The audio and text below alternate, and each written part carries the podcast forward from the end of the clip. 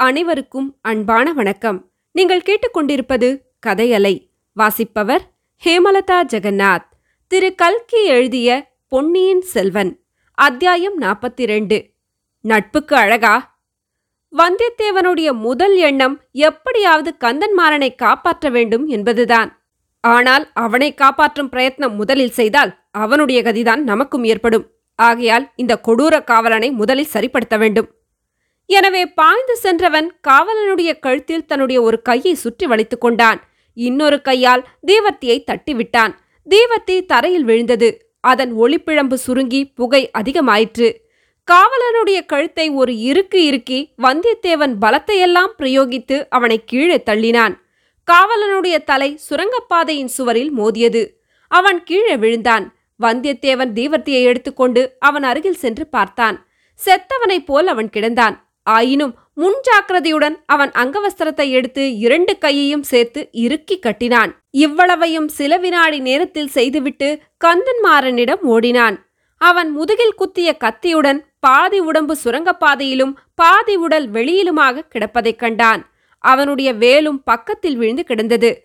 வந்தியத்தேவன் வெளியில் சென்று கந்தன்மாறனை பிடித்து இழுத்து வெளியேற்றினான்.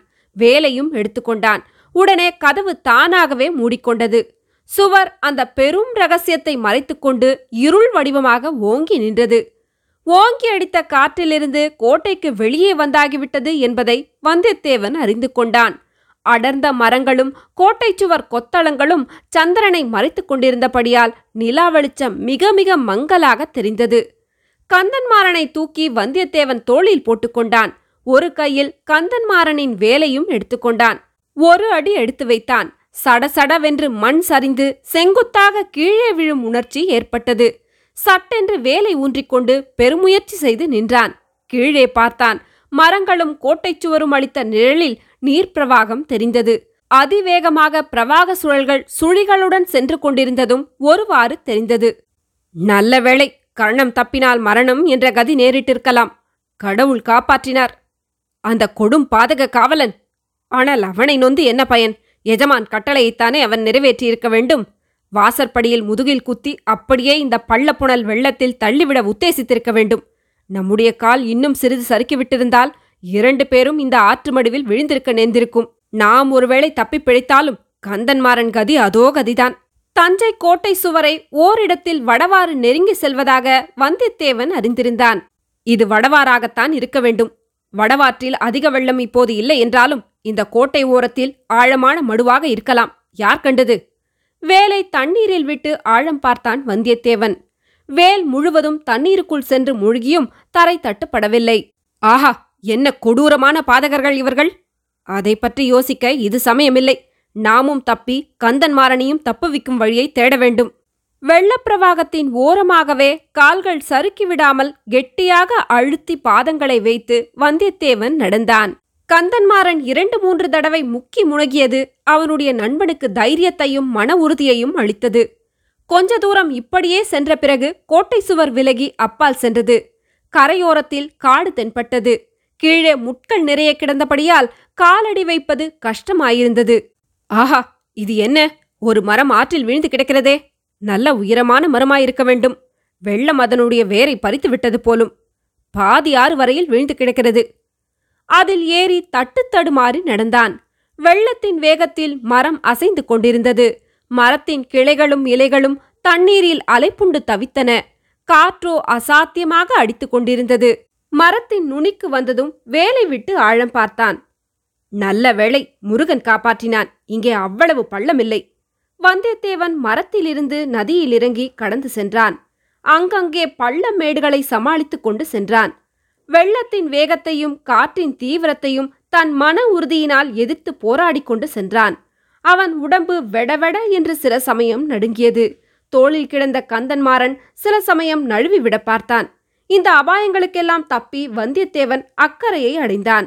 கொஞ்ச தூரம் இடுப்பு வரை நனைந்த ஈரத் துணியுடன் ஆஜானுபாகுவான கந்தன்மாறனுடைய கனமான உடலை தூக்கிக் கொண்டு தள்ளாடி சென்ற பிறகு மர நிழலில் சிறிது இடைவெளி ஏற்பட்ட ஓரிடத்தில் கந்தன்மாறனை கீழே மெதுவாக வைத்தான். முதலில் சிறிது சிரம பரிகாரம் செய்து கொள்ள விரும்பினான். அத்துடன் கந்தன்மாறனுடைய உடம்பில் இன்னும் உயிர் இருக்கிறதா என்பதை நிச்சயப்படுத்திக் கொள்ள விரும்பினான். உயிரற்ற உடலை சுமந்து சென்று என்ன உபயோகம்? அதைக் காட்டிலும் அக்காவலன் உத்தேசித்தது போல் வெள்ளத்திலேயே விட்டுவிட்டு செல்லலாம். இல்லை இல்லை உயிர் இருக்கிறது பெருமூச்சு வருகிறது நாடி வேகமாக அடித்துக் கொள்ளுகிறது நெஞ்சு விம்முகிறது. இப்போது என்ன செய்யலாம்? முதுகிலிருந்து கத்தி எடுக்கலாமா? எடுத்தால் ரத்தம் பீரிட்டு அடிக்கும் அதனால் உயிர் போனாலும் போய்விடும். காயத்துக்கு உடனே சிகிச்சை செய்து கட்டுக்கட்ட வேண்டும். ஒருவனாக செய்யக்கூடிய காரியமல்லவே வேறு யாரை உதவிக்கு தேடுவது? சேந்தன் அமுதனுடைய நினைவு வந்தது. அவனுடைய தோட்டமும் வீடும் வடவாற்றின் கரையிலேதான் இருக்கிறது. இங்கே சமீபத்திலேயே இருக்கக்கூடும். எப்படியாவது சேந்தன் அமுதனுடைய வீட்டுக்கு தூக்கிக் கொண்டு போய் சேர்த்தால் கந்தன்மாறன் பிழைக்க வழியுண்டு. ஒரு முயற்சி செய்து பார்க்கலாம். கந்தன்மாறனை மறுபடியும் தூக்க முயன்ற போது அவனுடைய கண்கள் திறந்திருப்பதைக் கண்ட வந்தியத்தேவன் வியப்பும் மகிழ்ச்சியும் கொண்டான். கந்தமாரா நான் யார் தெரிகிறதா? என்று கேட்டான். தெரிகிறது நன்றாய் தெரிகிறது வல்லவரையண்ணி உன்னைப் போல் அருமையான நண்பனை தெரியாமல் இருக்குமா? மறக்கத்தான் முடியுமா? பின்னால் நின்று முதுகில் குத்தும் ஆப்த சிநேகிதன் அல்லவா நீ?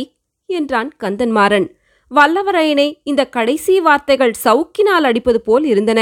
ஐயோ நானா உன்னை பின்னாலிருந்து குத்தினேன்? என்று ஆரம்பித்தவன் ஏதோ ஞாபகம் வந்து சட்டென்று நிறுத்தினான். நீ குத்தவில்லை உன் கத்தி என் முதுகை தடவிக் கொடுத்தது. அடப்பாவி உனக்காக வல்லவா இந்த சுரங்க வழியில் அவசரமாக கிளம்பினேன்? பழுவேட்டரையருடைய ஆட்கள் உன்னை பிடிப்பதற்குள் நான் பிடிப்பதற்காக விரைந்தேன். உன்னை யாரும் எந்தவித உபத்திரவமும் செய்யாமல் தடுப்பதற்காக ஓடி வந்தேன். உன்னை தேடி பிடித்து வந்து சின்ன பழுவேட்டரையரின் கோட்டை காவல் படையில் சேர்த்து விடுவதாக சபதம் கூறிவிட்டு வந்தேன். இப்படி உனக்கு நன்மை செய்ய நினைத்த நண்பனுக்கு நீ இவ்வாறு துரோகம் செய்துவிட்டாய். இதுதானா நட்புக்கு அழகு? நாம் ஒருவருக்கொருவர் உதவி செய்து கொள்ள வேண்டுமென்று எத்தனை தடவை கையெடுத்து சத்தியம் செய்து கொடுத்திருக்கிறோம். அவ்வளவையும் காற்றில் பறக்கும்படி விட்டுவிட்டாயே. இந்த சோழ நாட்டு ராஜாங்கத்தில் நடக்கப் போகும் ஒரு பெரிய மாறுதலை பற்றியும் உனக்கு சொல்லி எச்சரிக்கை எண்ணி இருந்தேனே அடாடா இனி இந்த உலகத்தில் யாரைத்தான் நம்புவது? என்று சொல்லி கந்தன்மாறன் மறுபடியும் கண்களை மூடினான். இவ்வளவு அதிகமாகவும் ஆத்திரமாகவும் பேசியது அவனை மீண்டும் மூர்ச்சையடையும்படி செய்திருக்க வேண்டும். நம்புவதற்கு மனிதர்களாயில்லை பழுவெட்டரையர்களை நம்புவது? என்று வந்தியத்தேவன் முணுமுணுத்தான். ஆயினும் அவனுடைய கண்களில் கண்ணீர் துளித்தது. தான் சொல்ல எண்ணியதை சொல்லாமல் விட்டதே நல்லது என்று எண்ணிக்கொண்டான். கந்தன்மாறனுடைய உடலை மறுபடியும் தோளில் தூக்கி போட்டுக்கொண்டு நடக்கலுற்றான். இரவில் மலரும் பூக்களின் நறுமணம் குபீரென்று வந்தது. சேந்தன் அமுதனுடைய வீடு சமீபத்தில்தான் இருக்க வேண்டும் என்று அவன் எண்ணியது வீண் போகவில்லை. விரைவில் தோட்டம் வந்தது. ஆனால் அந்த தோட்டம் முதல் நாள் பார்த்ததற்கும் இன்று பார்ப்பதற்கும் எவ்வளவு வித்தியாசம்? அனுமார் அழித்த அசோகவனத்தையும் வானரங்கள் அழித்த மதுவனத்தையும் அத்தோட்டம் அப்போது ஒத்திருந்தது. ஆஹா தன்னை தேடிக்கொண்டு பழுவேட்டரையரின் நாட்கள் இங்கே வந்திருந்தார்கள் போலிருக்கிறது. வந்தவர்கள் இத்தகைய அக்கிரமங்களை செய்துவிட்டு போயிருக்கிறார்கள். அடடா சேந்தன் அமுதனும் அவனுடைய அருமை அன்னையும் எவ்வளவு அரும்பாடுபட்டு இந்த நந்தவனத்தை வளர்த்திருக்க வேண்டும்? அவ்வளவும் பாழாய் போய்விட்டதே. நந்தவனம் அழிந்ததில் அனுதாபம் சட்டென்று விலகியது. தன்னுடைய அபாயகரமான நிலைமை நினைவு வந்தது. ஒற்றர்களும் கோட்டை காவல் வீரர்களும் இங்கே சமீபத்தில் எங்கேயாவது காத்திருந்தால் என்ன செய்வது? அவர்களை ஒரு கை பார்த்து சமாளிக்க வேண்டியதுதான். நல்ல வேளையாக அதோ நமது குதிரை கட்டிய மரத்திலேயே இன்னும் இருக்கிறது. ஒருவேளை தன்னை பிடிப்பதற்காகவே அதை விட்டு வைத்திருக்கிறார்களோ? எப்படி இருந்தாலும் என்ன செய்ய முடியும்? இவனை இக்குடிசையில் உள்ள நல்ல மனிதர்களிடம் ஒப்புவித்துவிட்டு குதிரையிலேறி தட்டிவிட வேண்டியதுதான். இங்கே புறப்படும் குதிரை பழையாறை போய்த்தான் நிற்க வேண்டும். மெல்ல மெல்ல அடிமேல் அடி வைத்து நடந்து குடிசை வாயிலே அடைந்தான். வாசல் திண்ணையில் படுத்திருந்த சேந்தன் அமுதனை தட்டி எழுப்பினான். தூக்கி வாரி போட்டுக்கொண்டு எழுந்த அமுதனுடைய வாயை பொத்தினான். பிறகு மெல்லிய குரலில் சொன்னான் தம்பி நீதான் எனக்கு உதவி செய்ய வேண்டும். பெரிய சங்கடத்தில் அகப்பட்டுக் கொண்டிருக்கிறேன். இவன் என் அருமை சிநேகிதன். கடம்பூர் சம்புவரையர் மகன் கந்தன்மாறன். நான் வரும் வழியில் யாரோ இவனை முதுகிலே குத்தி போட்டிருந்தார்கள். எடுத்து வந்தேன் என்றான். படுபாவிகளே முதுகிலே குத்தி இருக்கிறார்களே எப்பேற்பட்ட சுத்த வீரர்கள்? என்றான் அமுதன். பிறகு இவனை என்னால் முடிந்தவரை பார்த்துக் கொள்கிறேன் இன்று மாலையிலிருந்து கும்பல் கும்பலாக பல வீரர்கள் வந்து உன்னை தேடிவிட்டு போனார்கள். அவர்களால் நந்தவனமே அழிந்து போய்விட்டது. போனாலும் போகட்டும் நீ தப்பி பிழைத்தால் சரி. நல்ல வேளையாக உன் குதிரையை அவர்கள் விட்டு போய்விட்டார்கள். குதிரையிலேறி உடனே புறப்படு. அப்படித்தான் என் உத்தேசமும். ஆனால் இவன் உயிரை காப்பாற்ற ஏதேனும் செய்ய வேண்டும். அதை பற்றி உனக்கு கவலை வேண்டாம். என் தாய் இம்மாதிரி விஷயங்களில் கைத்தேர்ந்தவள் காயங்களுக்கு சிகிச்சை செய்ய அவளுக்கு நன்றாய் தெரியும். என்று சொல்லி சேந்தன் அமுதன் குடிசையின் கதவை லேசாக இரண்டு தட்டு தட்டினான். உடனே கதவு திறந்தது. சேந்தன் அமுதனுடைய அன்னை வாசற்படியில் நின்றாள். கந்தன்மாறனை இருவருமாக தூக்கிக் கொண்டு போய் உள்ளே கூடத்தில் போட்டார்கள். கைவிளக்கின் வெளிச்சத்தில் சேந்தன் அமுதன் தன் அன்னையுடன் சமிஞ்ஞையினால் பேசினான். அதை அவள் நன்கு அறிந்து கொண்டதாக தோன்றியது. கந்தன்மாறனை உற்று பார்த்தாள். முதுகில் செருகியிருந்த கத்தியை பார்த்து பிறகு உள்ளே போய் சில பச்சிலை தழைகளையும் பழந்துணிகளையும் எடுத்து கொண்டு வந்தாள். இருவரையும் நிமிர்ந்து பார்த்தாள். கந்தன்மாறனை சேந்தன் அமுதன் இறுக்கி பிடித்துக் கொண்டான். முதுகில் இத்தனை நேரமாய் நீட்டிக்கொண்டிருந்த கத்தியை வல்லவரையன் பலம் கொண்டு இழுத்து வெளியேற்றினான். ரத்தம் குபீர் என்று வெளியிட்டு பாய்ந்தது. உணர்ச்சியற்ற நிலையில் கந்தன்மாறன் ஓவென்று கத்தினான். வந்தியத்தேவன் அவனது வாயை பொத்தினான்.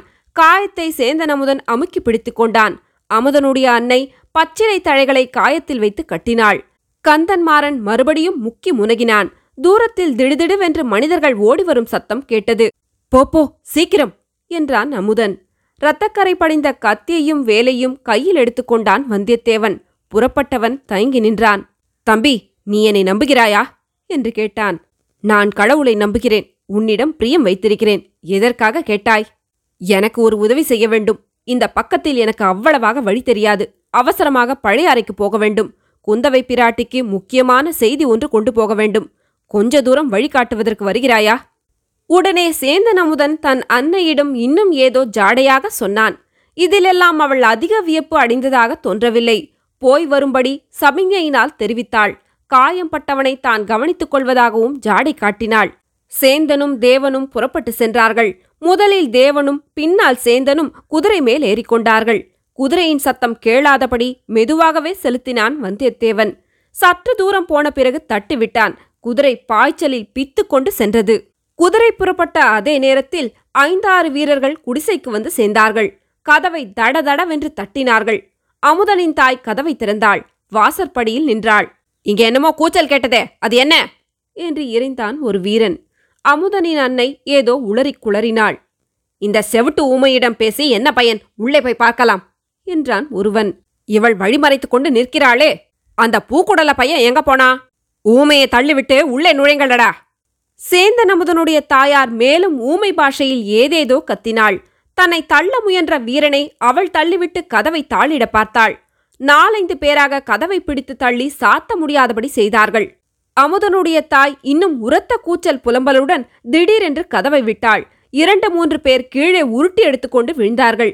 மற்றவர்கள் அவர்களை மிதித்துக்கொண்டு உள்ளே புகுந்தார்கள். ஆள் இங்கே இருக்கிறான் என்று ஒருவன் கத்தினான். அகப்பட்டு கொண்டானா? என்றான் இன்னொருவன். ஓடப்போகிறான் பிடித்து கட்டி போடுங்கள். ஊமை மேலும் புலம்பினாள். ஒரே இரத்த விழாராக இருக்கிறதே என்று ஒருவன் கூவினான். ஊமை கைவிளக்கை தூக்கி பிடித்து கீழே கிடந்தவனை சுட்டிக்காட்டி பெ பெ என்றாள். அடே இவன் வேறு ஆள் போல தோன்றுகிறதே. பெ பெ நேற்று இங்கு வந்திருந்தவன்தானா இவன்? பெ பெ உன் மகன் எங்கே? பெ பெ. ஊமை பிணமே சற்று சும்மா இரு. அடே இவனை நன்றாய் பாருங்கள். அடையாளம் யாருக்காவது தெரியுமா? அவன் இல்லை. அவன்தான். இல்லவே இல்லை. பெ பெ. எப்படி இருந்தாலும் இவன் வேற்றாள். தூக்குங்கள் இவனை. கொண்டு போகலாம். பெ பெ பெ. சனினே சும்மா இரு. நாலு பேர் சேர்ந்து கந்தன்மாறனை தூக்கினார்கள். பெ பெ பெ பெ பெ பெ பெ. என்று அமுதனுடைய அன்னை இடைவிடாமல் அலறினாள். அடே குதிரை சத்தம் கேட்கிறதடா. பாதி பேர் இவனை தூக்குங்கள். பாதி பேர் ஓடிப்போய் பாருங்கள். எல்லாரும் ஓடுங்கள். இவன் எங்கும் போய்விட மாட்டான். தூக்கிய கந்தன்மாறனை கீழே போட்டுவிட்டு எல்லோரும் ஓடினார்கள். பேபே பே பேபே பேபே என்ற அமுத நன்னையின் ஓலம் அவர்களைத் தொடர்ந்து வந்தது. தொடரும்.